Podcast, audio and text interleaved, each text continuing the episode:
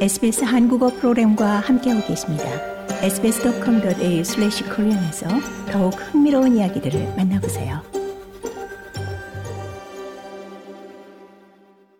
뉴사우스웨일즈주 보건당국이 레지오넬라증 질환에 대한 각별한 주의를 당부하고 있습니다.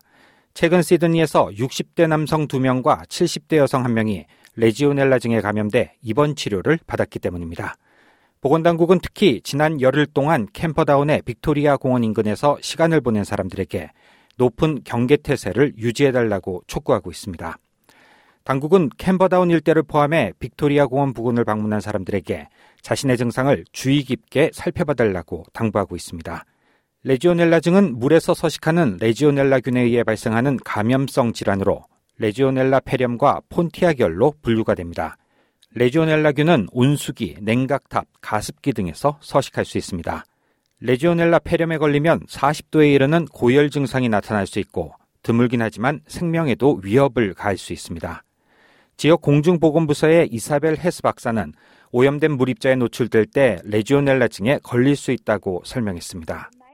symptoms that people have include fever, chills, a cough and shortness of breath. 헤스 박사는 사람들이 겪는 주요 증상은 열, 오한, 기침, 호흡곤란 등이 있고 때때로 폐렴과 같은 심각한 흉부 질환으로 이어질 수 있다며 레지오넬라증은 사람을 통해 감염되는 것이 아니며 오염된 물 입자와 접촉할 때 감염될 수 있다는 점에 유의해야 한다고 말했습니다.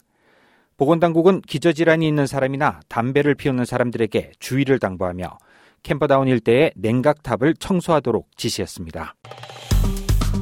좋아요, 공유, 댓글, SBS 한국어 프로그램의 페이스북을 팔로우해 주세요.